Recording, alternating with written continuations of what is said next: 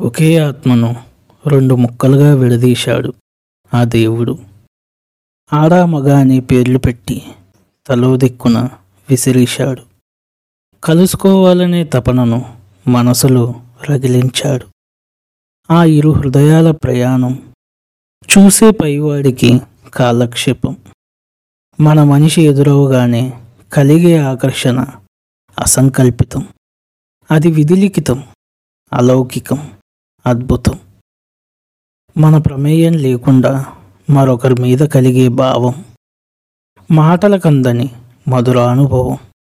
మనసుని మనసుతో ముడివేసే దారం. మనిషి మనుగడకు ఆధారం. అందితే వరం అందకపోతే కలవరం. అనుభూతి చెందిన మదిలో అచరామరం. కళ్ళు కళ్ళు కలుసుకోవడం.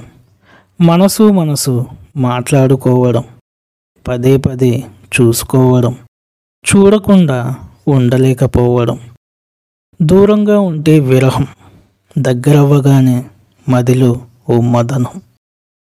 కోటి పువ్వుల తోటలో ప్రయాణం మనసుని మైమరపించే పరిమళం నచ్చిన మనిషితో గడిపే సమయం కాలాన్ని ఆపే మాయాజాలం చూపులతోనే చుట్టయ్యకు సమయం.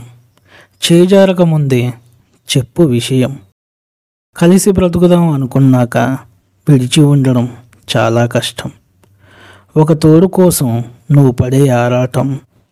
అది అనివార్యం. అదే ప్రకృతి ధర్మం. విడిపోయిన నీ ఆత్మను తిరిగి నీలో కలుపుకోవడమే దాని ఉద్దేశం.